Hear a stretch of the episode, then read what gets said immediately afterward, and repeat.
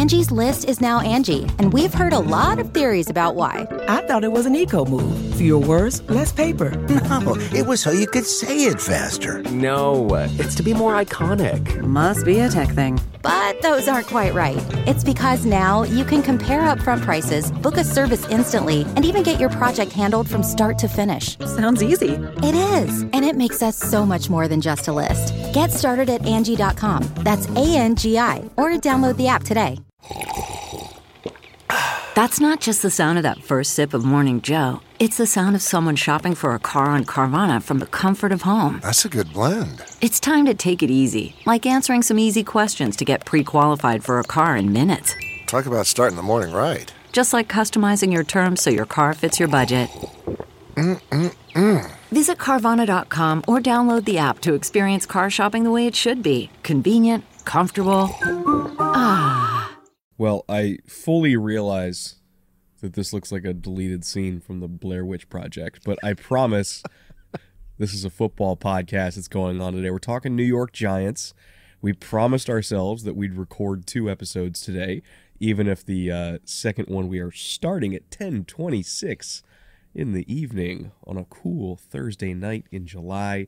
Uh, we're powering through. I have no no idea, honestly, how long this is going to take because there's a lot to go over with the New York Giants, but I'm excited nonetheless. Can't take more than an hour and a half, or we won't get to in today. Uh, it's it's it's been a week to say the least, and it's been a week. It's been Ooh. a day, and now we just get to roll through another one. But at least we have a fun team to talk about.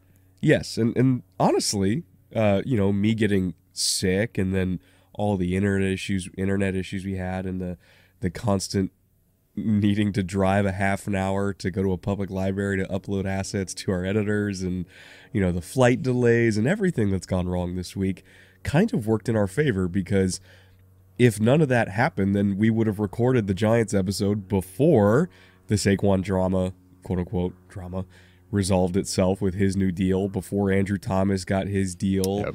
Uh, you know, before training camp opened and we got, you know, some solid looks at the rookies. Like there's there's a lot that's happened in Giants land that luckily we now get to talk about.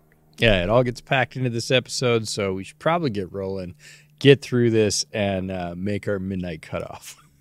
Jay, Autumn, Anthony, please roll the intro.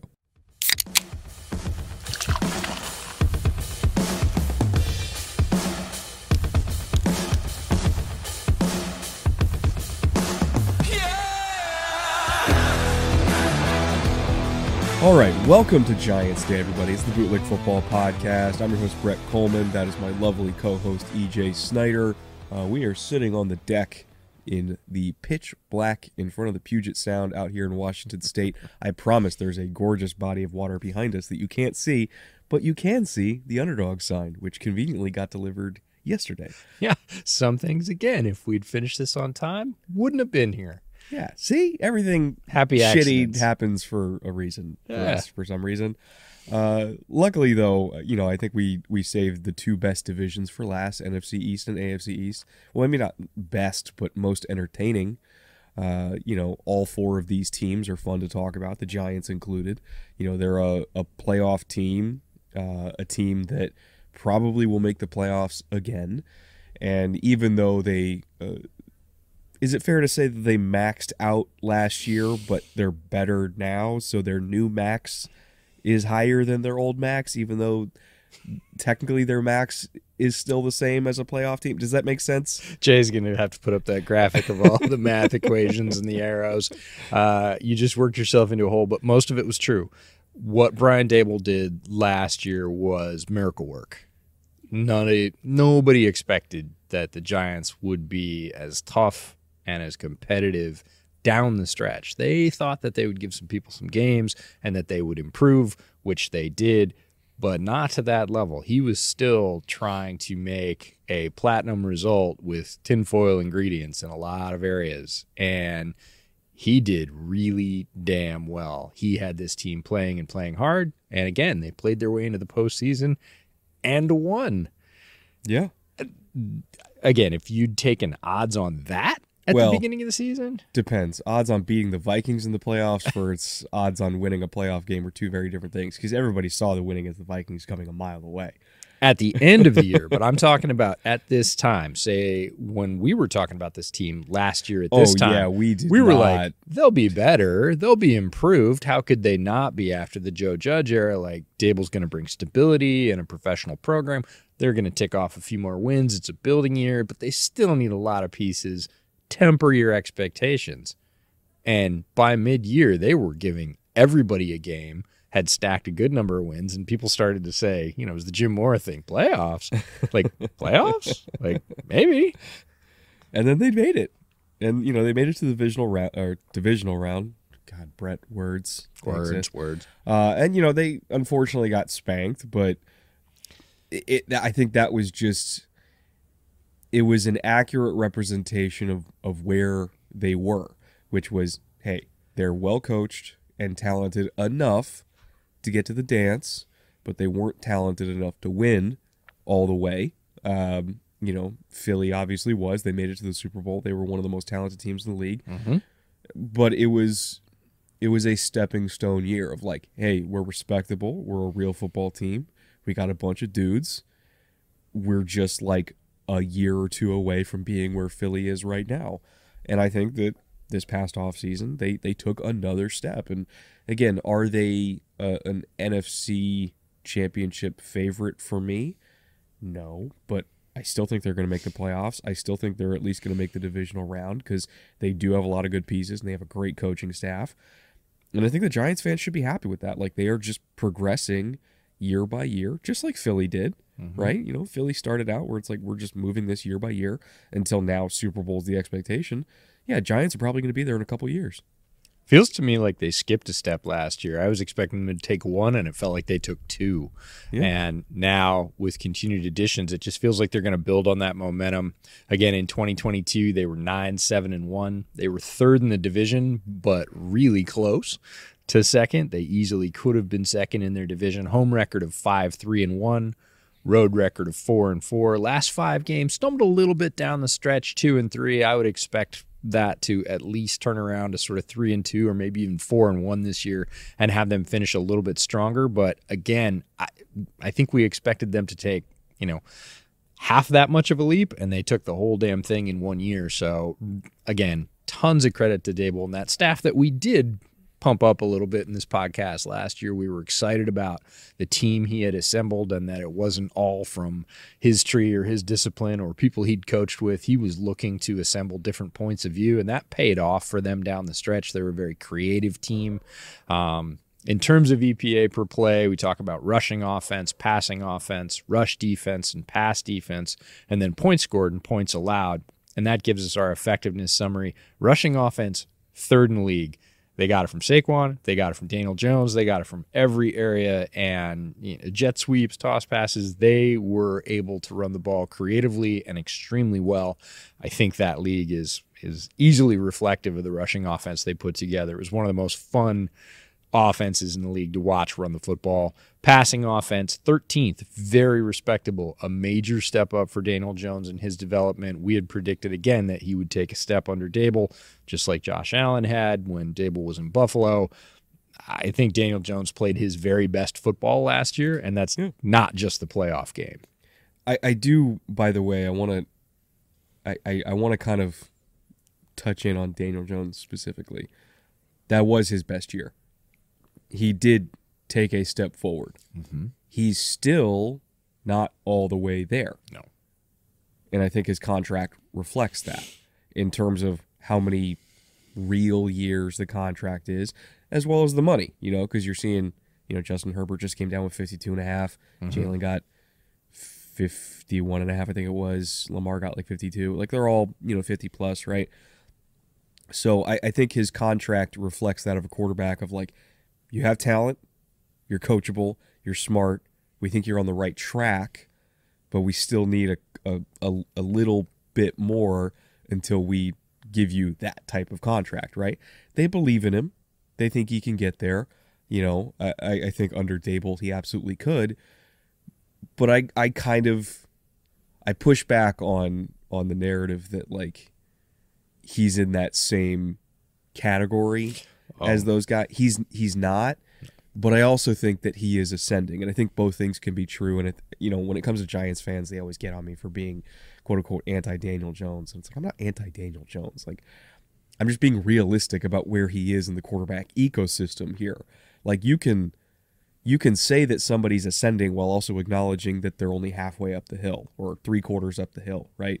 Doesn't mean that he's not going to get all the way there. It's just let's not let's not pretend that he's all the way there yet. Like he's fine for now. Mm-hmm. We give him, you know, some better pass catching targets, which he has now. Like the receiving corps actually is fucking deep now. Yeah. you know, we got Darren Waller there. Like Saquon's a great receiver. So it's like, okay, you know, we improved the protection, we improved the weapons over the last two off seasons, got him a better coach over the last two off seasons.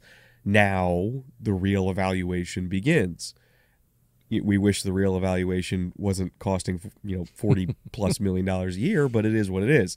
Now they can really see what they have here. And I, I think that there is a legitimate shot that that he is the long term answer. But I also think the contract they gave him reflects that even they're not entirely sure yet.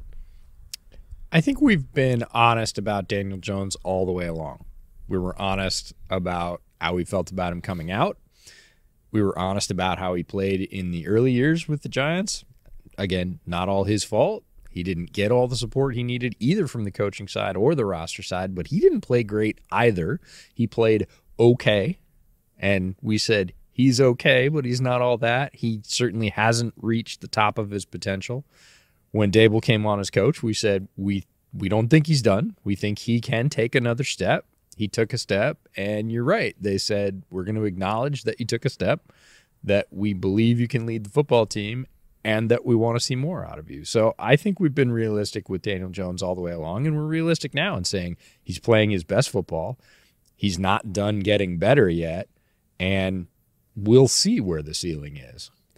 Yeah, I just I don't know. I, I think there's there's room for nuance when talking about football, folks. Like There it's, is. it's perfectly fine to have a nuanced opinion about a very controversial quarterback. It is tough to find nuance these days, but you're right. Uh, we will try and inject some of it into the conversation. In terms of the defensive side of the football, rush defense, this was troublesome for the Giants. They were 31st in the league in stopping the run in terms of EPA per play. Pass defense, 19th. Okay, but not great. Um, they're going to need improvement in both areas to be more competitive. It's amazing they made the playoffs with those ranks. Typically, if you can't get yourself off the field versus the run, uh, you're going to get run into the ground. And they found a way to win uh, despite that, I'll say. And they've certainly taken some steps both in the draft and free agency to try and remedy that. Uh, but it was an Achilles heel for them last year. In terms of points scored and points allowed, dead middle on both. They were 16th and 16th.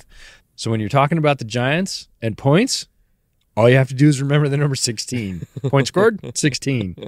Points allowed, 16. Point differential, 16. I, I do want to uh, one note by the way, and Giants fans already know this because they they live through this hell. Um, when you look at the rush EPA being 31st, and you're like, how is that even possible when you have Dexter Lawrence and Leonard Williams and you know Azeez Ojulari and Kayvon Thibodeaux, like that's your front four. Like, how is it possible to be 31st? Well, when you're at one point last year, when your two starting linebackers are Tae Crowder and Austin Calitro, guess what? You're not going to be able to stop the run that well. So they they desperately needed upgrades at linebacker, which they have now uh, because you got Micah McFadden, who's a uh, a guy they took last year, who we're big believers in, and um, you know he started getting snapped last year, and they realized like, oh, okay, he's pretty damn good, or at least has potential to be pretty damn good. So he's slotted in as a starter right now, and uh, Bobby Okereke, who they brought in as a free agent, who we'll get to a little bit later, but you know, I just want to emphasize like uh, personnel was a little bit of an issue early on in the year uh, for their run defense in terms of who they actually had playing linebacker for them. It it got better as the year went on, and it should be even better this year because of uh, the differences in who they have at linebacker there. It takes a village to stop the run. Yes, and they had half a village.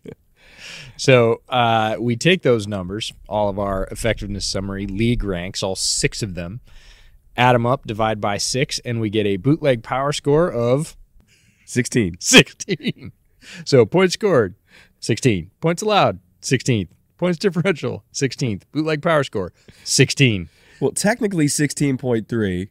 True, 16.3, which is 12th With overall. 12th. 12th overall is a score, again, that I don't think anybody would have predicted for the Giants preseason. If we'd said, hey, this is going to be the 12th most effective football team in the NFL, I think a lot of people would have pushed back on that prior to Daboll's first year. Now, after Daboll's first year, I think there's Giants fans out there saying this team's going to be top 10. Yeah, and they they beat up on on the Giants in the playoffs who They beat up on the Giants in the playoffs. I'm sorry, they beat up on the Vikings in the playoffs. There we go. That would have so been a they finished as one of you know technically they finished as one of the top 12 teams in the playoffs technically right That's right. so it counts Yeah, no. counts. It all Bootleg power score. Rack up another one for the accuracy of bootleg power score. It is reflective of the fact that this was a very good football team. They had their warts. Rush defense was not great, but they found a way to win. uh, looking at the schematic information which you know we use this to kind of give even more context to the EPA numbers and we brought up the the personnel issues they had at linebacker and, and why they kind of addressed that this offseason but uh, from a schematic perspective some of the numbers that give even more context on top of that um, if you look at their coverages it's like the most wink Martindale defense you've ever seen. Uh, they were first in the league in terms of calling zero at 9.3%, which is a psychotic amount of cover zero. That means like one in almost one in 10, One in 10 calls. plays. Out of like 60 snaps in a game, you're calling zero six times. Like that's insane. Yes. It's absolutely insane, but you know, Wink don't care. Uh, they were sixth in cover one at about 25%, which is a lot. Uh, they pretty much ignored the existence of cover two. They were 31st in that. They were 24th in cover three because if we're playing single high, we might as well just play man coverage. Um, they were seventh in quarters, so uh, they did use quarters quite a bit in terms of you know handling trip stuff, handling bunches, anything where you really don't want to get caught in a man look because it's so easy to kind of cross up DBs and either rub guys or you know kind of use switch releases and stuff just to, to screw with angles. They would just sort it out with quarters. So they were seventh in quarters and they were twelfth in quarter quarter half for that same reason. Um, but you know if it was red zone, you know very similar to to we talk about Washington. It was red zone and we're backed up against the goal line, we're going to call zero and bring pressure. If it's third down and you know we're in shot territory and we're trying to keep you out of field goal range, you know we're we're calling zero, right? We're going to try to knock you out of it. So they're a very aggressive defense, very man coverage heavy defense with little accents of quarters and quarter quarter half.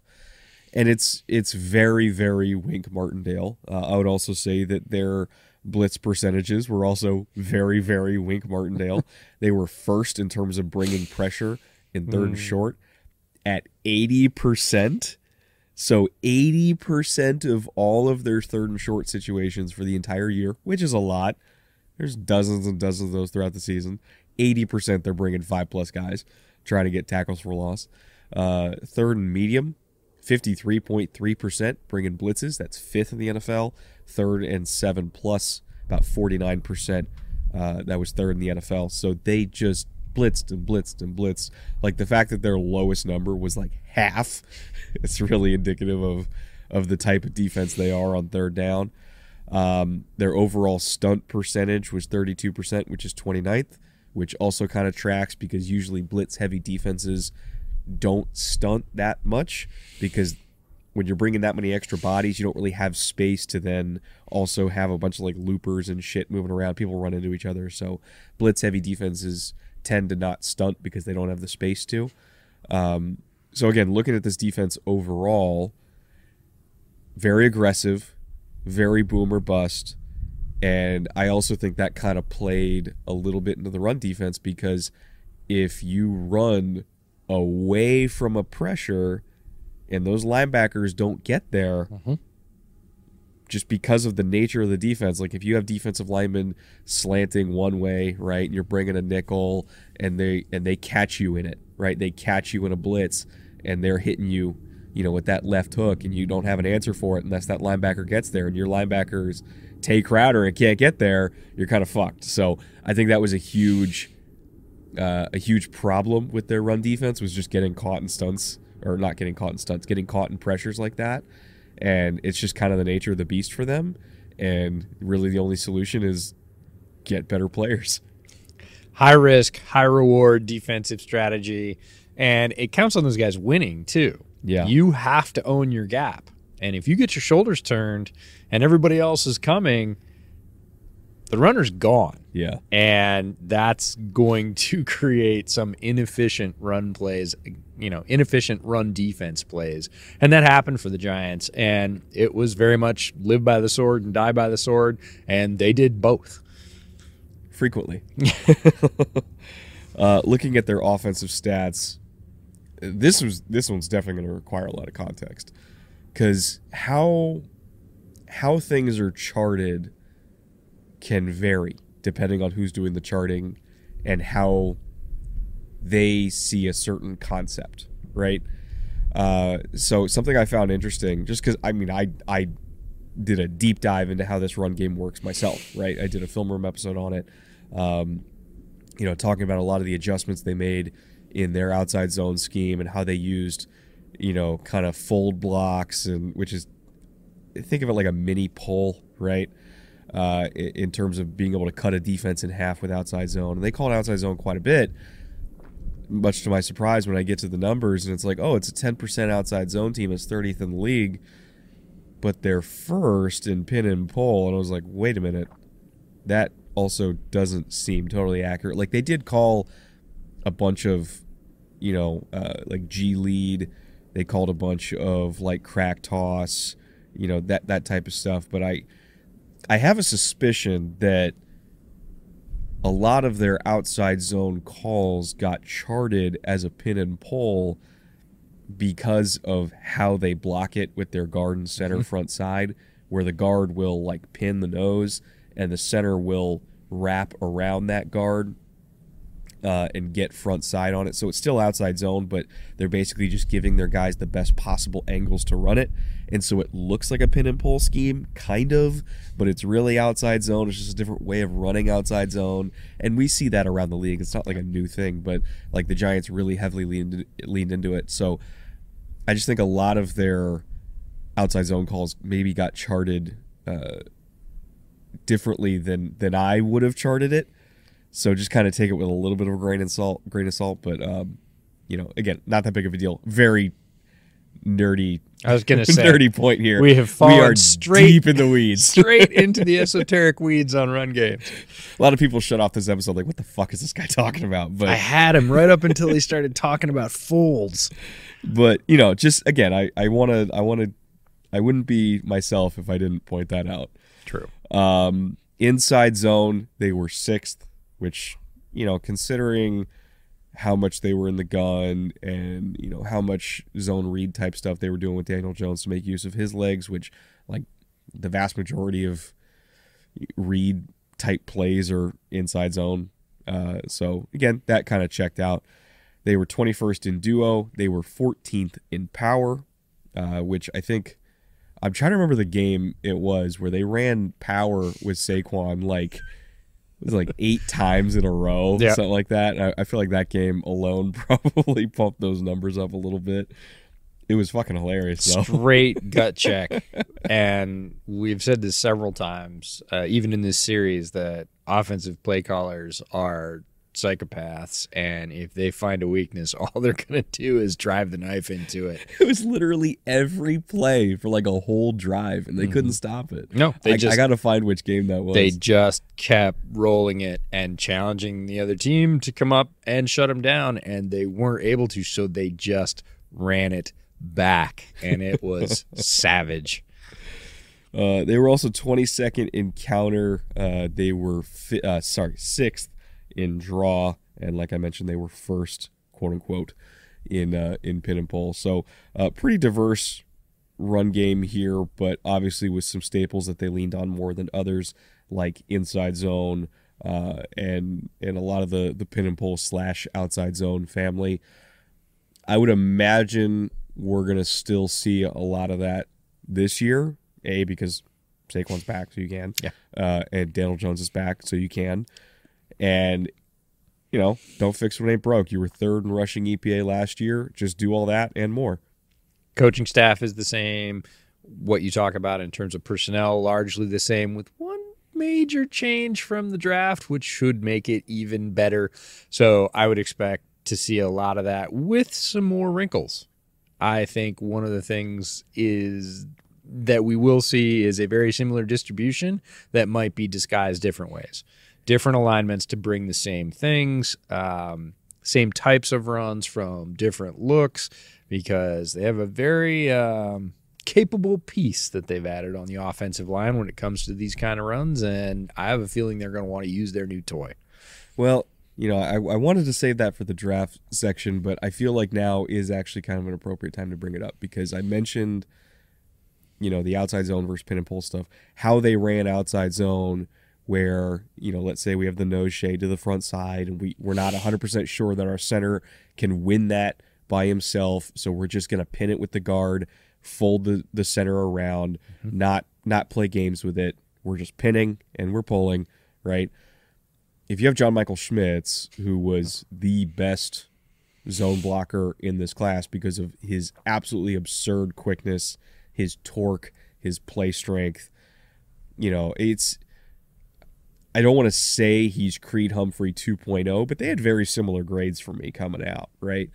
And and he's just an absolute badass and I think getting him means that you don't have to run outside zone that way. You can, Sure. he could still be an absolute monster if you're just letting him go free and pull and find some linebacker in open space so he can kill him. But you don't necessarily have to. So you can run that same concept against a variety of fronts, but also run it a variety of ways against the same front. So you're not entirely sure what's coming as a defensive lineman. Again, getting deep into the weeds here, but if you have a center who is equally good pulling as well as just taking that bucket step and, you know, by his second step getting it through on the on the play side hip the defensive lineman and just getting up there inside the armpit, torquing him around, doing all the reach block shit that, you know, offensive linemen love to do. If he can do both of those things, all of a sudden you can have the guard in a bunch of different splits without giving stuff away. You know, you can have uh, their depths. You're playing around with depths without giving stuff away. Um, you can do it from different formations without giving stuff away. You can do it from different motions without giving stuff away. Like all the little things that defensive linemen look at when they're cluing in on what concept are they running here? What block should I be looking for Right. off the snap so I can read it and react and do my technique? If in his head he's like, hmm, that guard is four inches wider than he should be. What's going on here? I'm are they reach blocking me? Are they pinning me? Just that extra little hesitation because they have a center that can do anything. I know that sounds like the stupidest detail in the world. I guarantee you it matters. it's absolutely not the stupidest detail in the world and it's very much what i was leaning towards with uh, superficial depth without diving into the weeds is when i'm talking about different formations and different abilities it is to build that half second of hesitation to say hey we've run this on you three times now from three different formations so which one is it Yeah. and you don't know, it slows the defense down in a considerable way. That might only be a half a tick, a half a beat, a half a second. That's considerable with how quick everybody is in the NFL. So the addition of one player in a key role, and center is absolutely a key role in an entire offense, but in a run game for sure. And when he has the capabilities of a guy like John Michael Schmitz, you're opening up the entire tool chest to say, we can do kind of anything from almost anything. And that's very difficult to defend. I I just want to emphasize that football is a very complicated sport and sometimes it literally is so granular that defensive linemen are looking at the angles of the outside foot of a tackle. They're trying to see exactly which toe they're putting their weight on. Yeah. Whether or not they're weighting the ball of their foot, whether or not they're rocking onto one heel, inside Yes. heel or outside heel. These are the kind of things the defensive line will tell you that they look at. And if you can have an offensive lineman set up in a very similar way and perform a different role for the what is essentially the same play to run it, like you said, two different ways, whether or not you use that inside combo or you don't, you have it straight up one on one that breeds doubt in defenders. And if you can do that, you can be a lot more successful in your offense. It's an incredible advantage to have, uh, and we'll get to John Michael Schmitz a little bit later more. But um, I just I can't fucking believe they got him that late. It was it was an insane steal. Uh, all right, passing offense overview, which John Michael Schmitz will also be involved in For sure. their presumable starting center. Uh, play action percentage, they were 31% last year, about sixth in the NFL, which tracks. They were a very play action heavy offense. That that's a number I expected. Average time to throw for a not only a mobile quarterback like Daniel Jones, but a mobile quarterback that I, I don't know if he led the league the entire way through, but I remember looking like 75 or 80% of the way through the year, and he was uh, leading the league by far at that point in bootlegs, which is a very long developing, like, you know, we're, we're faking it, we're rolling out, we're buying time, we're, we got three levels of the defense we're reading. Like, that's typically a long progressing play. So between those two things, average time to throw with 3.03 seconds, fourth quote unquote slowest in the NFL, totally checks out. Doesn't mean that Daniel Jones holds the ball too long. It's just the nature of the offense that he's in and that he's very mobile and can extend things. Uh, air yards percentage, meaning the percentage of yards that come through the air rather than after the catch. They were 24th, uh, which kind of lends itself to them being a very YAC based passing game last year. Again, with a lot of those bootlegs that he's thrown to the flats and just saying, you got space, go handle it. Yep. And they did. Uh, 31st in average depth of target. Again, hitting the flats over and over and over again. Big time throw percentage, 1.2%. Uh, I think Josh Allen was first at like 7.6%, something like that. So uh, that was uh, 32nd in the league, so dead last in the league in big time throw percentage. And they were 30th in total yards per attempt. So again, not not great numbers here uh, from a passing game perspective, but then when you look at the EPA numbers where they were 13th, and you're trying to like rationalize those two things in your head, like how how are all of these stats uh, objectively not great while their EPA was great? And I think you just have to remember again the structure of the offense. It was very play action heavy, very bootleg heavy, very efficiency focused of like just get yards. Move us forward. Don't go down the field if you don't think you can hit it. Don't go down the field if you don't think your guy can catch it. Because we would hmm. rather get seven yards after the catch and set up a second and three than have to deal with a second and 10 because you're taking a shot that we don't think we can complete for whatever reason. Now, full disclosure, there were absolutely some shots that I saw on film where I'm like, Danny, come on, take it. It's right there. There was a lot, multiple times a game where I was like, please throw the ball down the field. But he just didn't trust it. And I think he was told by the coaches, like, if you don't trust it, don't do it. Yeah. Like we will we will find a way. We will run the ball, we will generate yards after catch, we will do whatever we can to get down the field, but set us up for success by just moving the ball forward in any way you can, even if it's four yards at a time. And that's what he did. So we hope that with a better stable of weapons this year and ideally better pass protection this year, that he will trust it more and he will let it rip. I think that's kind of the one thing that is still kind of missing uh, for him to kind of take that next step. And I, I do sincerely hope that he does that. But um, if we're just looking at last year's numbers, it's pretty easy to see why why the passing game was efficient, but not explosive. He did what he was told. He was told to do this, and he did it well. And they said, Do this, trust us, believe us, and we will build off of this. And in being told to do certain things, he was also very clearly told to not do certain things unless he was absolutely certain because the risk wasn't worth it. And in short, they kept the gloves on Daniel Jones. And by the end of the year, he maybe kept the gloves on himself a little too much because he'd learned that system possibly even a little bit too well. And I too saw those opportunities, and you're sitting there going, come on, cut it loose, cut it loose, cut it loose. And you could tell that he he had been well coached that if you are not like 85% sure on both counts that you can throw it and they can catch it don't do it. Do something else. Do not make that mistake. We would much rather have the less result and the less risk that's how we're going to build this offense and this is a very clear picture of him doing what he was told and the EPA number tells a equally clear picture that it worked. Yeah, I mean, they, again, they didn't make the playoffs by accident. They were a good football team. They were a well coached football team. I just really would like to see some chunk plays this year. That's that's all I'm hoping for. That's what's next.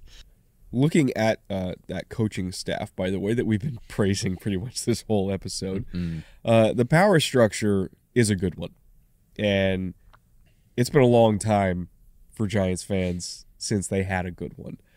And we knew going into last year, we, we felt pretty good about it, but seeing how quickly it all came together to go from uh, objectively horrible situation to. One of the most promising stories in the league, um, I think it's a testament to to how talented this staff is, how how good the front office is, or at least what we, we what we think Joe Schoen is, right?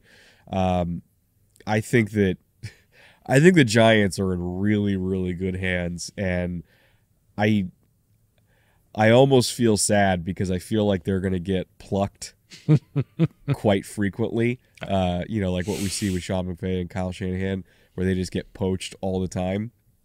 I feel like the Giants are going to be one of those teams that gets poached a lot over the next few years because they have a bunch of really good coaches.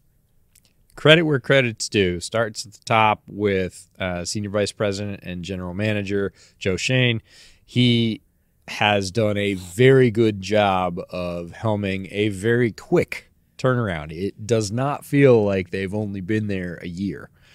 And that's it. Head coach Brian Daboll We've talked about him a lot already. The offensive coordinator who has a heavy load in this offense is Mike Kafka, came from Kansas City to work with Daboll. He's probably the first one on the docket to get poached. Yeah. Um, I think he was probably on some short lists last year. I probably felt he wasn't ready after only one year. He better get his little tablet ready with all the stuff that he's going to have for interviews because he's going to get them this year. In terms of defensive coordinator, Don Martindale, known as Wink, we've already talked about him and his ultra aggressive ways. Um, don't know that he's looking for a head coaching opportunity. Don't know that he'd turn it down if it was I offered. he just him. likes hurting quarterbacks. like I, I think that's his life's work. I think he's living his best life right now. So maybe less likely to get poached. But again, if the Giants defense plays up to expectation, and they are going to have to make some improvements this year. Some of his assistants probably are going to be on those lists as well. Honestly, there's a lot of names on this staff we could have gone over. We we narrowed it down this year because we didn't want to endlessly talk about it, but uh, got to bring up Andre Patterson, one of the greatest defensive line coaches ever. Still doing it four decades in, and having great success at it uh, 40 years of coaching experience, including 19 years in the NFL, so almost split down the middle. 20 in high school and college, um, and then 19 in the NFL. It's his second year as the Giants defensive line coach. Coach defensive line at both Western Washington, which is right up the road. Shout out to the Vikings, Wazoo, the Cougars, and Cornell. Always a good Cornell reference that I can't let go. this is the one that gets me. So we're sitting uh, just off the Puget Sound, just south of Tacoma, and he was the defensive coordinator at Renton High School. So Chambers Bay to Renton, where's where's that? It's it's about 10 minutes from the VMAC, which is Oh, the really? Seahawks training facility. Well, we're going to VMAC next week, I think. So Yep, we'll, we'll try and that's stop by. that's where he was in the uh, I believe it was uh, mid '90s. He was the defensive coordinator at Renton, right up there.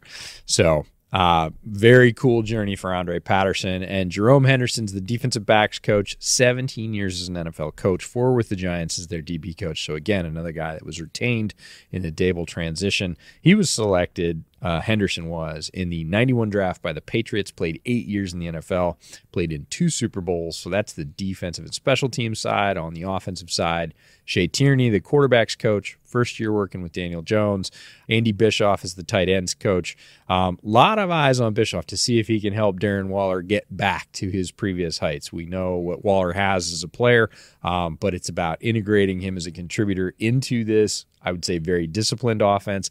And then 2022 surprise contributor Daniel Bellinger, who I don't know if you've seen off-season photos of Mr. Bellinger, but he did some work in the weight room. he put on, I think, uh, 90 pounds of muscle by the looks of it. Straight muscle just hung off his frame. So Bellinger, a very good piece, and add Waller to that again gives you a really good tight end rotation. And Bischoff's going to be the guy tasked with uh, maximizing those two guys. Speaking of uh, Coach Bischoff, by the way, and kind of uh, not like resurrecting Darren Waller, but you know, getting him back to what we expect from him. Uh, do you know what the the season projection for Darren Waller is an underdog? If you're going to go like higher or lower, take a guess. Yards or touchdowns? They have all. So let's, Oh. let's start with touchdowns. Touchdowns. Five? Four and a half. Okay. Would you go over? Maybe it's a good line. Yeah, it's it's a tough one. Yards, 675. seven fifty. Okay. Just on balance, I think I might go under. Is he fully capable physically of going off and going over? He could, but I think they might be striving for a little more balance. So I might go under on that one. Receptions, 50. sixty point five. Okay. So it's a generous, generous grouping for him. Yeah, I think, I think they're kind of expecting him to be the top, top target there. Yeah, it feels like it. And I'm it's not that I'm fading Waller. I, I really like Darren Waller as a player, and I, I think it's a good situation for him to rebound to those previous heights that we've seen. I just think it's going to be more balanced. They might not be leaning on him as the alpha. We'll have to see how it because they don't have to. Yeah. And we'll have to see how it plays out. So, no shade towards Waller. I really like the player. I just think the usage in this system might be a, sh- a hair under that, a shade under that. Uh, I think the the value, and if I'm, I'm value hunting for this offense, season long yardage total for Isaiah Hodgins is Mm. 425. Oh, that feels low. It's definitely low. Yeah. He's gonna be a starting receiver, Yeah. And he's six four, good at jump balls. Like Yeah. they don't have a touchdown number for him yet, but 425 yards for the I entire would year. I would jump the over on that. That's what like 30 yards a Not- game. Not, a lot. so yeah, I'm I'm going over on Hodgins for sure. That one seems pretty easy. Uh, Saquon, for the record, is 7.5 rushing touchdowns for the season, which if he stays healthy is probably yes. Feels like I could go over on that, even with the distribution, because they will lean on him with this run game and being creative in the red zone, and he's good at it. And then rushing yards. What do you think the rushing yards is? Twelve fifty. 975.5. That just feels like they're building in the possibility of injury just based on his history. Because Yeah, if he's healthy, there is zero chance Yeah. he's less than 975. Like zero chance. So I again, if you believe Saquon's going to be healthy the entire year, jump on that because it's it's almost unfathomable for him to not be a thousand yard rusher if he's playing every game, or at least if he's playing 15 games. Right? Doesn't even need to play 17. Just play 15. Uh, Daniel Jones. Uh, this one's kind of interesting because like I I get it. Like they're just going off the pass, but I also feel like the weapons necessitate more optimism than this. uh, which again, coming from me, that sounds crazy. Might be a lot. But I do think that this is a little bit undervaluing what he might be able to give you this year. Thirty-two fifty for passing yards is what they're looking at. Uh, four and a half rushing touchdowns also seems a little bit low. Uh, 18 and a half passing touchdowns, uh, 575.5 rushing yards, and eight and a half interceptions. Any of those strike you as odd? Not terribly. They all feel like pretty good lines. The yards was 3250 That one felt low for me. passing yards. It feels like again if he stays healthy and he's been pretty healthy as a quarterback. I think he could surpass that just like what we said about Saquon on the rushing yards pretty easily. In fact, I think he probably will. I could pretty easily see 35, 3700 in line with this offense and the weapons they've assembled. So it feels like a little low, but it's not like, oh, jump on that low. Um, the passing touchdowns, just because of how effective this running game is and how many they're going to Yeah, kind and of how they lean on it in the red it zone. feels low, Yeah. but not crazy low. Could he throw for 20 or 21? Yeah, pretty easily. I think the line's 18. Okay. Um, you know, none of this is getting me jumping out of my seat yet. 575 for rushing actually feels like a really good line. I'm like, should I go over or under, which means it's a really good line. So none of those numbers. And then the interception number was eight and a half, which also seems like just bang on, right? Yeah, I There's, I, like, I if- hope he throw for for his development. I hope he throws even less than that because he is capable of. it. Yeah. I just I feel like if we're if we're value hunting there, the the passing yard's probably the best best way you're going to get that. Yeah. Uh, now, by the way, if if you either heavily disagree with or agree with any of our takes on those, you can go to Underdog Fantasy, use promo code Bootleg. Uh, they will match your deposit up to a hundred dollars. So, regardless of what you deposit up to that hundred, whether it's 10, 20, or a hundred, they will double it and they will give you a hundred percent deposit match that you can use on anything on the site, whether it's the season long pickums, you know, whether you're doing pickums week by week every single Sunday, uh, whether you're doing uh, best ball drafts for Best Ball Mania, which is $15 million in prizes this year, uh, which also, by the way, um, just side tangent on best ball valuations. If we're looking at the ADPs, like for fantasy for all these guys, all their receivers are like right next to each other, but way far down the board. Like Darren Waller is going as TE7 right now. Daniel Jones is going to QB14, which considering his rushing value, yeah, it makes sense. Saquon's RB6, like all those make perfect sense. But for this receiving corps, which is like nine guys deep at this point, their highest drafted receiver is Hodgins at wide receiver 76. Then you got Parris Campbell at wide receiver 78, Jalin Hyatt at wide receiver 83, Darius Slayton at wide receiver 84. This feels kind of similar to the Texans, where everybody's like, okay, they have a lot of names, but we don't know which one is going to shake out and be the guy. So we're just not going to draft any of them. And I feel like pretty much every single Giants passing target, other than Darren Waller, is just not getting drafted right now because people can't figure out who the guy is. If Underdog really loved me, and they do really love me, and let me make a line, I would make a line for Darius Slayton being valued under Jalin Hyatt is wrong. At least as a rookie. I'm just like, will Darius Slayton finish with more yards than Jalin Hyatt this year? I will take it. Yes, he will.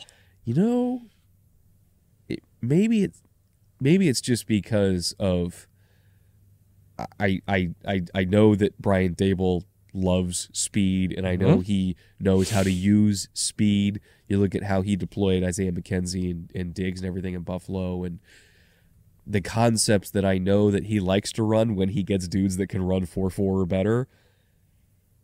I actually do think that Jalin Hyatt might not produce Slayton. He could. I hope he does. I mean, mostly for Joe Schoen's sake and the fact that I was a Jalin Hyatt stan. But Darius Slayton as the starting, we'll just call him what he is, number one receiver, even though he doesn't necessarily produce like a true alpha from the get go, and Jalin Hyatt being number four at this point, saying he's going to outproduce. Is he going to get bigger chunks for his receptions? Hopefully, that's why they drafted him. but is it going to be like five to one in terms of opportunities in the in at least in the beginning half of the season? Probably. I will say this: if Jalin Hyatt is starting immediately, and and he's getting a big target share immediately, it's because they think he's really damn good. Yeah. which is a win for the Giants because Absolutely. that's that's what they desperately need is they they need a a single wide receiver that they can point to and say, please go make a play for us.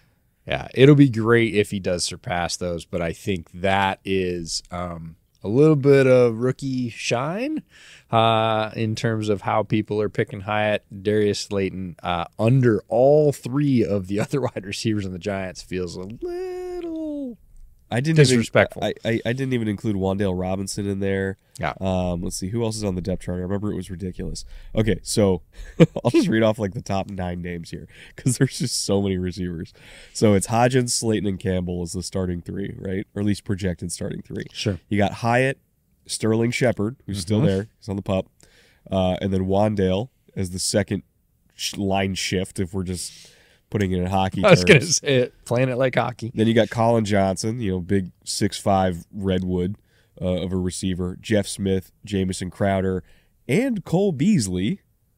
And then you also got Bryce Ford Wheaton, who is an undrafted free agent, um, who we we did not have draftable grade on, but also perfectly acknowledge that he is an athletic freak and and you know should be in a camp at least just to see what he's got there.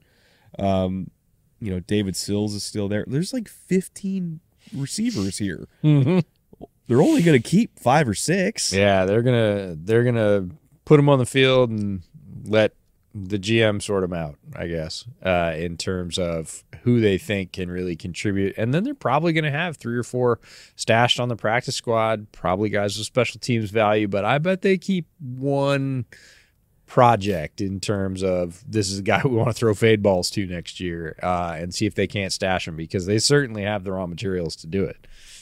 Uh, once again, promo code bootleg over underdog fantasy. If uh, if any of these ADPs for wide receiver 76 intrigue you, I know, great selling point.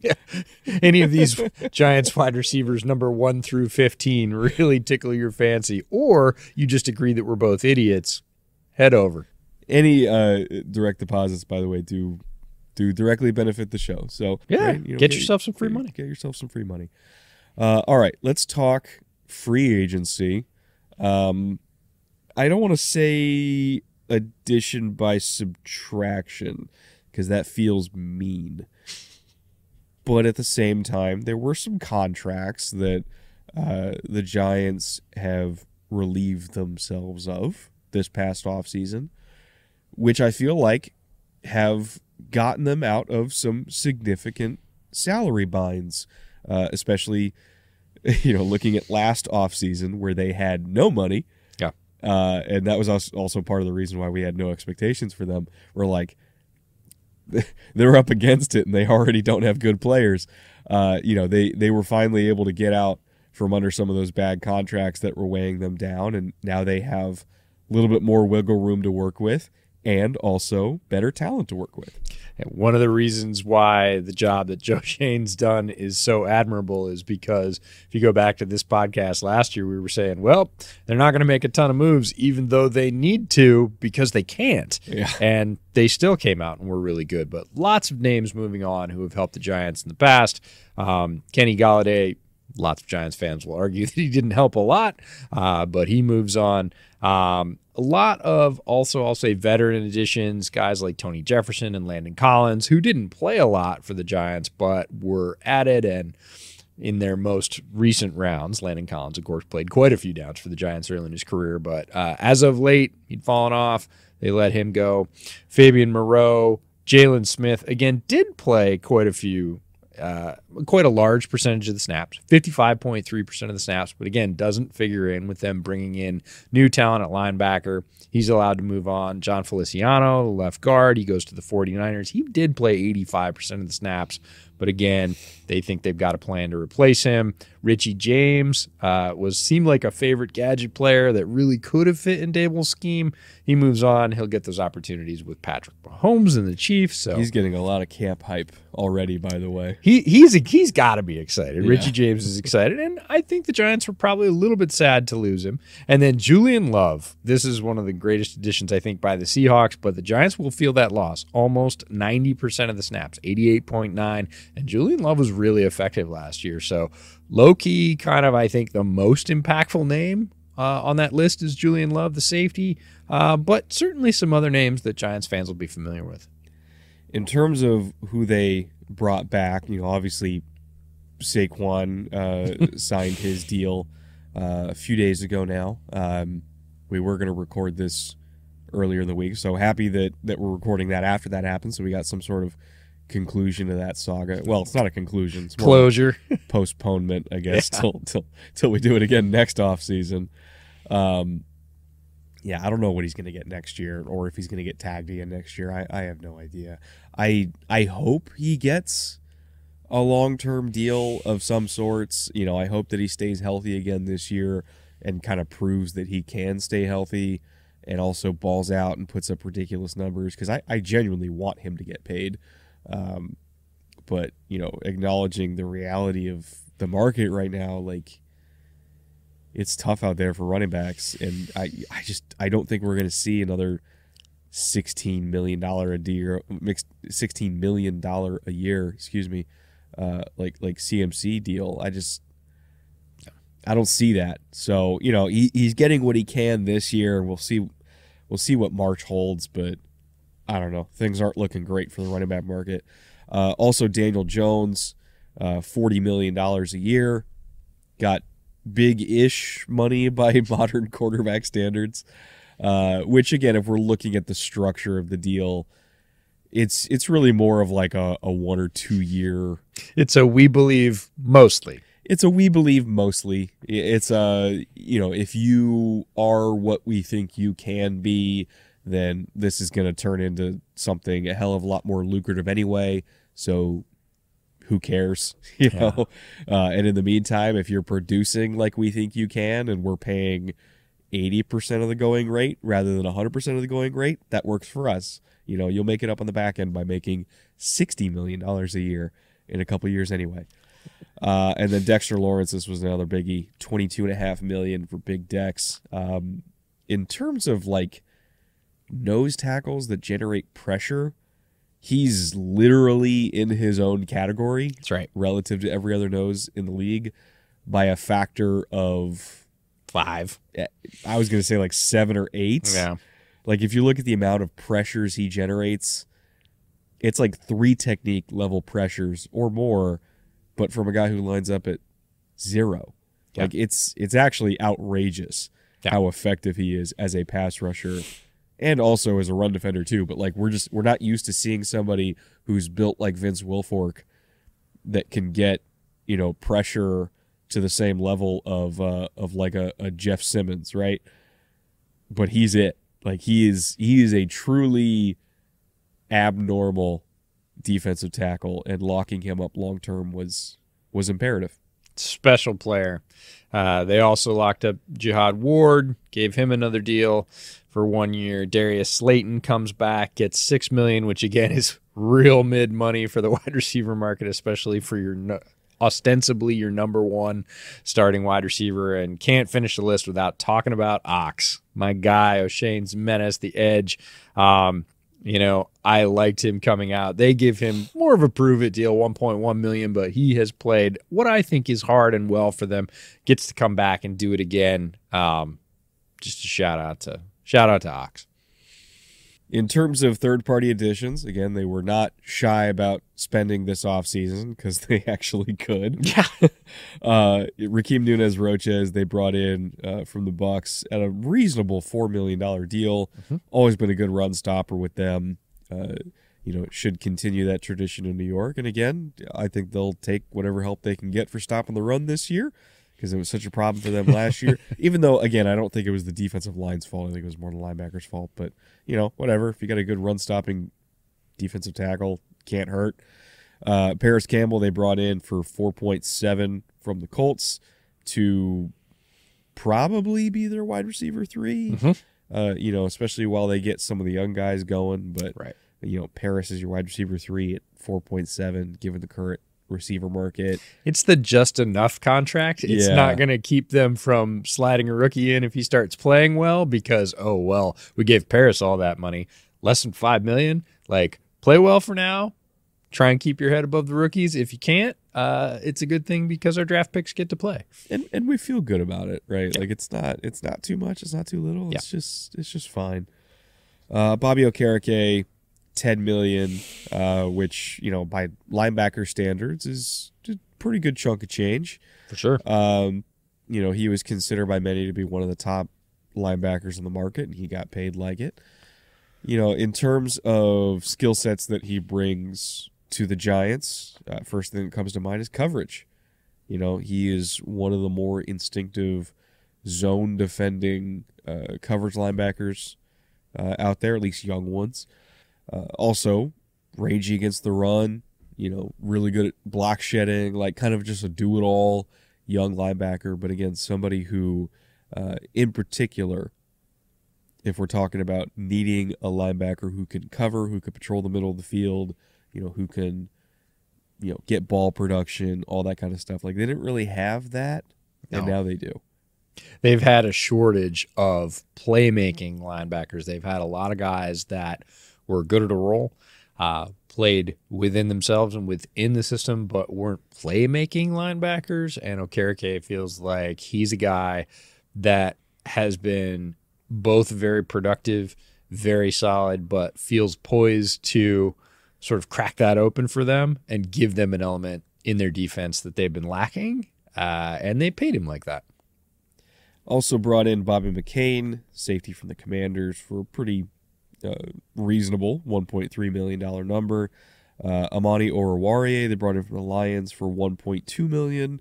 Uh, Darren Waller, 17 million. So again, you know, top end, uh, top end tight end money, um, you know, from that trade with the Raiders. A'Shawn Robinson, 5 million from the Rams. So, you know, Waller obviously the most expensive third party addition by any method, whether it's trade or free agency signing. But also, if Darren Waller is still Darren Waller, probably worth it because you got Cole Kmet out here making 12.5, mm-hmm. where Darren Waller at the, the height of his powers was basically two Cole Kmets. So, you know, as long as he stays healthy and he's still just an absolute seam ripper, yeah, 17 million for that. Totally go with it. And A'Shawn, I really like his addition from the Rams because when you bring in the heavy package down by the goal line and you pack it in, he has always been a very solid run stopping end. He is a guy that can set that edge all by himself. You don't need to give him help. He hasn't been as dynamic with pass rush. Not why they brought him in at $5 million. It is again to say, look, we're in a limited area. We need to stop the run. We're going to take those lighter, faster, edges off the field that we have, and we are going to put you in and make sure to hold your ground. And A'Shawn Robinson can do that. Moving on to the draft now, you know, because they weren't done adding talent after March. They they still had April, and they had a really really interesting draft. Uh, wouldn't say it was like the strongest draft in the NFL. Definitely not the weakest. Like if I had to rank all these drafts, I'd probably rank it our favorite number, 16. That's the Giants' favorite number. But the first three picks in particular, I thought were really, really strong. And you know, for for a typical draft, as long as half your guys hit, it's a successful draft. And I think there's a pretty good chance that their first three, maybe even first four picks, which is half of them, are probably going to hit. So, you know, I'd say this was a successful draft overall. I'd go one better. I'd say their first four I really liked. And draft is funny because it is it happens sequentially over the course of three days, and you kind of lose track of classes that are getting put together, and you go back and do a little bit of research every night. And hey, what are they what are they building over there? What do they got? Oh, that team hasn't done so well. And you know, and you looked at the Giants. You came back to the Giants. Round one, pick 24, cornerback Deonte Banks out of Maryland. Very strong start. They needed a stud young corner. I think he fits the bill. He can play very well in Wink's system. He reminds me a lot of a lot of guys that Wink coached when he was in Baltimore. I I love it. Hand and glove. Love the athlete. Love the fit. Love the potential. I thought it was a very good pick. Round two, pick 57. He's still there. Center John Michael Schmitz from Minnesota. We've talked about him a lot. A lot of people predicted he might even go at the end of the first round. He's still there almost at the end of the second. Giants profit. Round three, pick 73, wide receiver Jalin Hyatt from Tennessee. Big, tall, fast, explosive guy I was extremely high on because I thought he was more than that. That's mainly what he showed in the offense at Tennessee, but he also showed really good timing on slants, the ability to hands catch in the middle, take a hit going into the end zone. Didn't do it a lot, but it was there if you went looking. And I think his ceiling is a lot higher than a lot of people gave him credit for. He was very much labeled or pigeonholed as a one trick kind of pony coming out. I thought he was more. Very glad they get him. And then stretching into that fourth pick, which was in the fifth round, pick 172, running back Eric Gray out of Oklahoma. I really like him as an all around back. I don't think he is a number one, but you need a good number two and number three back in the current NFL. I thought he was a very good get that far down. After that, it slides off. But again, start looking at, you know, after day one, pretty good. After day two, wow, they've got a solid top three. Starting off day three, okay, I really like Eric Gray. Then they drop in round six, but now we're talking about round six and round seven picks. If this is your first quibble with the draft, Really, really strong start for the Giants. Round six, pick 209. They get cornerback Trey Hawkins III out of Old Dominion. Uh, and then they drop in round seven. They have two picks, 243 and 254. At 243, they take Jordan Riley, the defensive tackle out of Oregon. And then in round seven, a guy we saw, Gervarrius Owens, safety out of Houston, who is an absolute specimen. And he's going to be special team, dime safety, you know, dime backer possibly. He has that build. So you get a couple of wild cards, you know, out of round six and two round sevens, and you have a very strong first four picks overall. I thought it was a really nice draft for Joe Schoen and his staff. I'm right there with you on Banks. Uh, super, super physical, feisty man cover corner. Uh, you know, I, my favorite corners are the ones where it's like, you know, if the ref was turning the other way, they'd probably just get into a fucking brawl with the receiver. Like that's that's my kind of guy. Like I love the competitive ones. I love the ones that that don't back down because receivers in the NFL will try to push you around. Like they're going to armbar you. Sure enough, they're going to push off. They're going to try to bully you because they're untouchable, right? And I like corners that say, "No, I'm going to fight back." And we'll see what the ref calls because they're not going to flag at every play. That's a bad TV product. so you know, it's the Richard Sherman, you know, energy that I that I crave, and he's got that. Uh, John Michael Schmitz we talked about earlier. I think he's going to be. It's it's a rare thing to be a ten year starter in the NFL, but I think like out of all these guys, he's got the best chance to do it. He's a phenomenal center prospect. Should start sooner rather than later. Yeah uh, emphasis on the sooner, and then probably keep that job for a long time. And then one note on Jalin Hyatt. Um, you know, I started out the draft process kind of just like not. You did not like him. it's more so I just didn't understand it. Yeah. Right. It's not that like like versus not like. It's I just I didn't I didn't understand it because I was like, this system doesn't translate to the NFL. Like the league doesn't run deep choice as mm-hmm. much as they do. Most of the league doesn't run deep choice at all. Like, you know, let alone like like that. You know, because mm-hmm. it's it's kind of its own language in terms of how it's coached. It's its own read. It's not it's not like what you see progressions in the NFL, right? It's kind of its own concept. Uh, and Tennessee leaned into it a lot. You know, Baylor, uh, really any anything in the the Briles offensive ecosystem, lean into that concept a lot. That concept got RG three his Heisman. Truthfully, it did. Yeah. You know, uh, and it's it's it's just so different that I was like, I don't know how to translate, you know, running a deep post essentially on air, right? Because the hashes in college are wider and there's so much freaking space, and he's just running a deep post against leverage on air. Like it just looks like practice balls, right? And I was like, I don't I don't know what to do with this. This is not information that I can actually grade a prospect on because Sure. it's not a realistic scenario in the NFL. Hashes are narrower, there's less space, they play stacks and bunches differently. Like it was just odd. And then eventually what I did was I, I hunted down every snap where I felt that there was translatable reps, which is against press man coverage. Mm-hmm. And there was not that many. Nope. You know, small maybe sample like, size. I think it was like 20, like 24 reps across the entire year. So we're talking like two a game on average. But I watched all of them back to back to back. And I came away a lot more impressed in terms of release package, physicality, hand fighting, you know, all the stuff that NFL receivers have to do Yep. to get open against real coverage. Mm-hmm. You know, all the when he's just the the rear man in a stack and he's running against leverage, like that's not that's not real, right? But beating press man coverage when you're on the line of scrimmage and it's one on one, that is real. I can do something with that. And he passed that test. Again, small sample size, but it was all I had to go on. Mm-hmm. It was all I had to go on.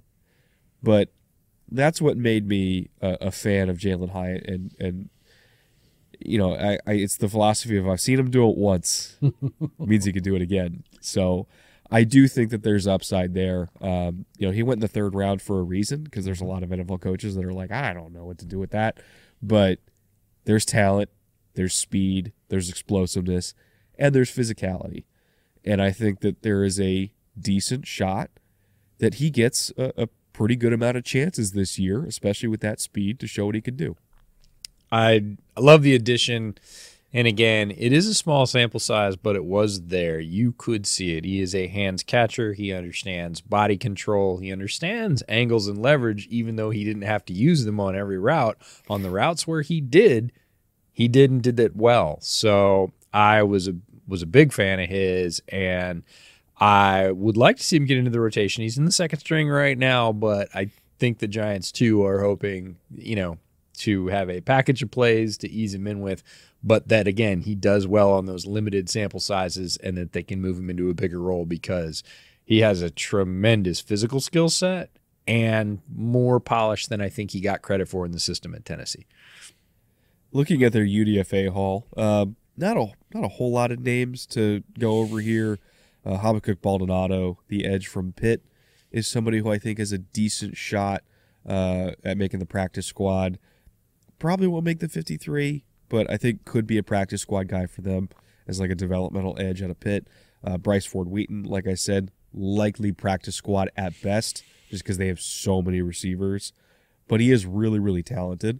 Um, I think that that going to the practice squad would be good for him to develop because he's not ready, like at all, in any way, shape, or form. But I recognize that his physical talent is so absurdly rare that he deserves a shot to one day get ready. And I think that, you know, being in the Giants system and coached up by them for however long that takes is is worth the chance. That's what UDFAs are for. Yeah. You take a roll of the dice on a very physically talented guy, a guy with a rare size at the position, and say, can we polish off the rough edges? Baldonado is a fascinating guy, foreign born player, was born in Italy, started as a soccer player, just doesn't move like other edges.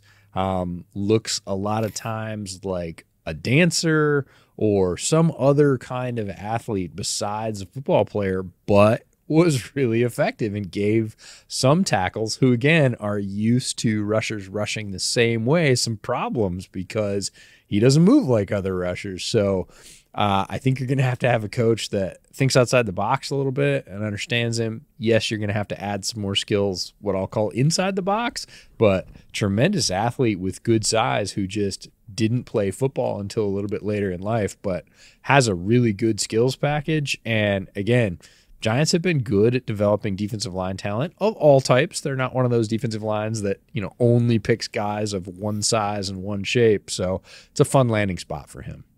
And that, my friends, brings us to our last two segments of the night. Uh, all right, we got the report card, and then we got ceiling and floor. Report card, if you remember, is four categories front office, coaching, offensive talent, and defensive talent. And we're grading it on a uh, very simple scale up, down, or even, neutral, however you want to call it. And uh, we're basically grading, you know, where we we think those four categories have gotten to this offseason relative to the end of last year. Front office, we're going up.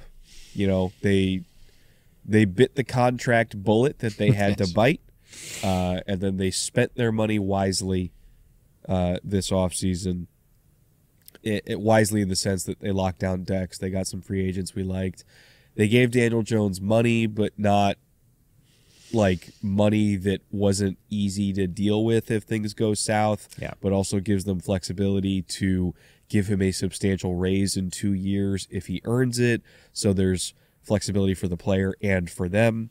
Uh, and then you know the the Saquon thing, like I don't know if you consider that a hiccup. I personally don't. I just think it's the nature of the business. I think they're playing the market and they played it well. They didn't overplay their hand and give him $16 million a year, which would have been laughing stock in the current market. They didn't alienate him and cause him to hold out for the whole season. They pretty much played that the way the market allows them to. It's sort of, you know, hate the game, not the player, hate the running back market, not the Giants for playing it that way. yeah. Uh, coaching will go neutral. They didn't lose anybody. they were pretty damn good last year and they're pretty damn good now. So again, neutral is not a negative. That's just an acknowledgement that they were really damn good before and they're still really damn good. Uh, offensive talent is up. You're adding in a premium piece like Darren Waller. You're adding John Michael Schmitz. Uh, you know, potentially getting contributions from Hyatt. The receiving corps, like we said, is nine names deep now. so there's a bunch of different options there. Uh, you know, tight ends we like, running backs we like. Uh, you know, Andrew Thomas is still Andrew Thomas. By the way, he got locked down. Forgot to mention Yeah. that. So that sort of speaks to that front office up for me as well. You you got Dex, you got Saquon, you got Daniel Jones, and then you lock down your tackle. That's that's good work by the front Yeah. office. And Andrew Thomas earned that money, by the way. Yes, he did. He, his improvement from early in his rookie year to basically by the end of his second year was jaw dropping. Advocates for patience from teams, not Yes. to make the determination too early in the first six or eight games. Did we get something? Maybe. Like, give him a second. And they gave him a second, and he continued to work, and he absolutely earned it.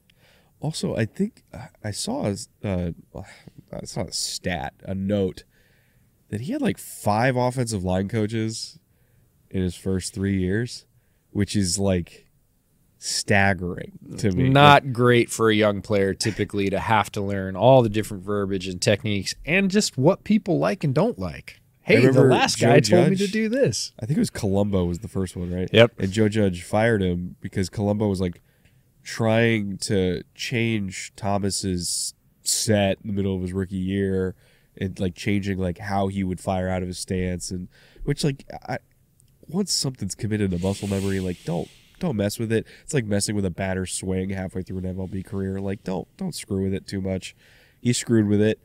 Thomas just couldn't couldn't do what Colombo was teaching. So then Joe Judge started coaching him up himself, and that's when he started improving, right? Because say what you want about Joe Judge, he actively helped fix Andrew Thomas, right? And then they just kind of kept building on that, and now was it three years later or whatever? He's one of the premium left tackles in the league. So I just think that it's a lesson of, hey, you drafted this kid super high in the draft because he was really good at pass protecting. Yep. let him pass protect the way he wants to pass protect. Settle in, find a way, and don't be too quick to pull out the hook. Uh, oh, right. We're still in the report card segment. That's right. Offense is up. Uh, defensive talent also up. You bring it in Robinson, Nunez, Roches, Okereke, uh, you know, the rookies that we talked about, Deonte Banks. Like, there's more defensive talent here than last year as well. So, uh, overall, on the report card, it's up, neutral, up, and up. And this was a team that not only made the playoffs, but was knocking on the door of, of something even greater. I think it is perfectly reasonable then, if we're looking at ceiling and floor, Mm-hmm. to raise the ceiling up to 11 wins, which I know still seems low for some Giants fans, but we're being realistic here. Yep. Like, they are in a very tough division. Yes, They're they probably going to split with everybody in the NFC East. That's three losses right there. You know, you got some other tough opponents on the schedule. Like, I think 11 wins with their current schedule is a perfectly admirable year. They're still going to be in the playoffs. They're going to be in the dance. They're going to have their shot in January, and you go from there.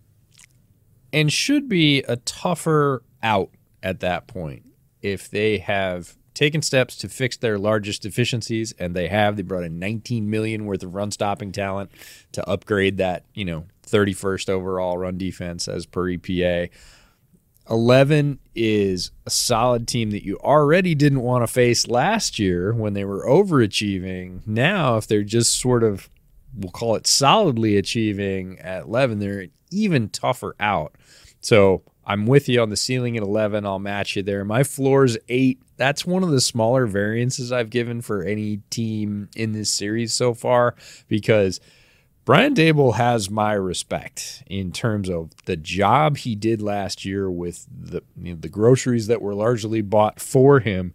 If he managed to pull that result off, and we talked about it many times early in the season, they did it again.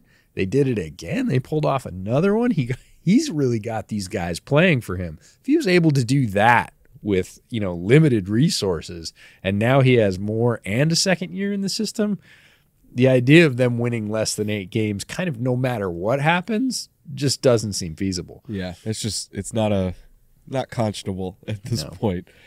Um, so yeah, uh, ultimately it's a playoff team. They're a solid, solid roster. I think that they have a better shot of, uh, you know, taking the body shots from Philly this year than last year. I think they have more ability to respond explosively on offense this year than last year because it felt like, you know, once the floodwaters opened against Yeah. Philly last year, they just didn't have a way to crawl out of that. Now I think they do. I think they do have, you know, some can openers on offense that, that can, hey, if we need a 60 yard score right now, we can get it, you know? So I think the prospects of this team are on the upswing and it's it's only going to go higher from here. And if Daniel Jones ultimately becomes what they think he can be, this will be a Super Bowl contending team probably in a couple years. It really does depend on what is Daniel Jones, but the real evaluation starts now. It's it's in this 2-year period where his contract is locked in. The the 2 years after that are are not really. But if he passes the test in this 2 years, he's going to get his 60 million a year all these other young young players they've drafted are going to be in their primes and they're going to go on a run. But it ultimately does come down to that that question again of what is Daniel Jones? And if he doesn't, they're going to have built a very solid team around him a strong offensive line, a bunch of offensive playmakers that they like within their system, a defense that can hold its own or better. And it will be a prime landing spot for whoever replaces Daniel Jones if he doesn't take that next step. All right, well, uh, unfortunately, I have to report to you, EJ. It's twelve oh two. We did not make it I don't believe you. by the deadline. I don't see anything. but uh, it's midnight. We got to go to bed. Or something. or something because we, we got to wake up tomorrow and do three more episodes we got to finish off the nfc east and then i got to fly back home and then i'm coming back next week for afc east Do it all over again. and then we're finally done with this series, I don't believe you. and I can go to bed, Uh, I don't believe it's going to happen. and but- then it's the NFL regular season, right.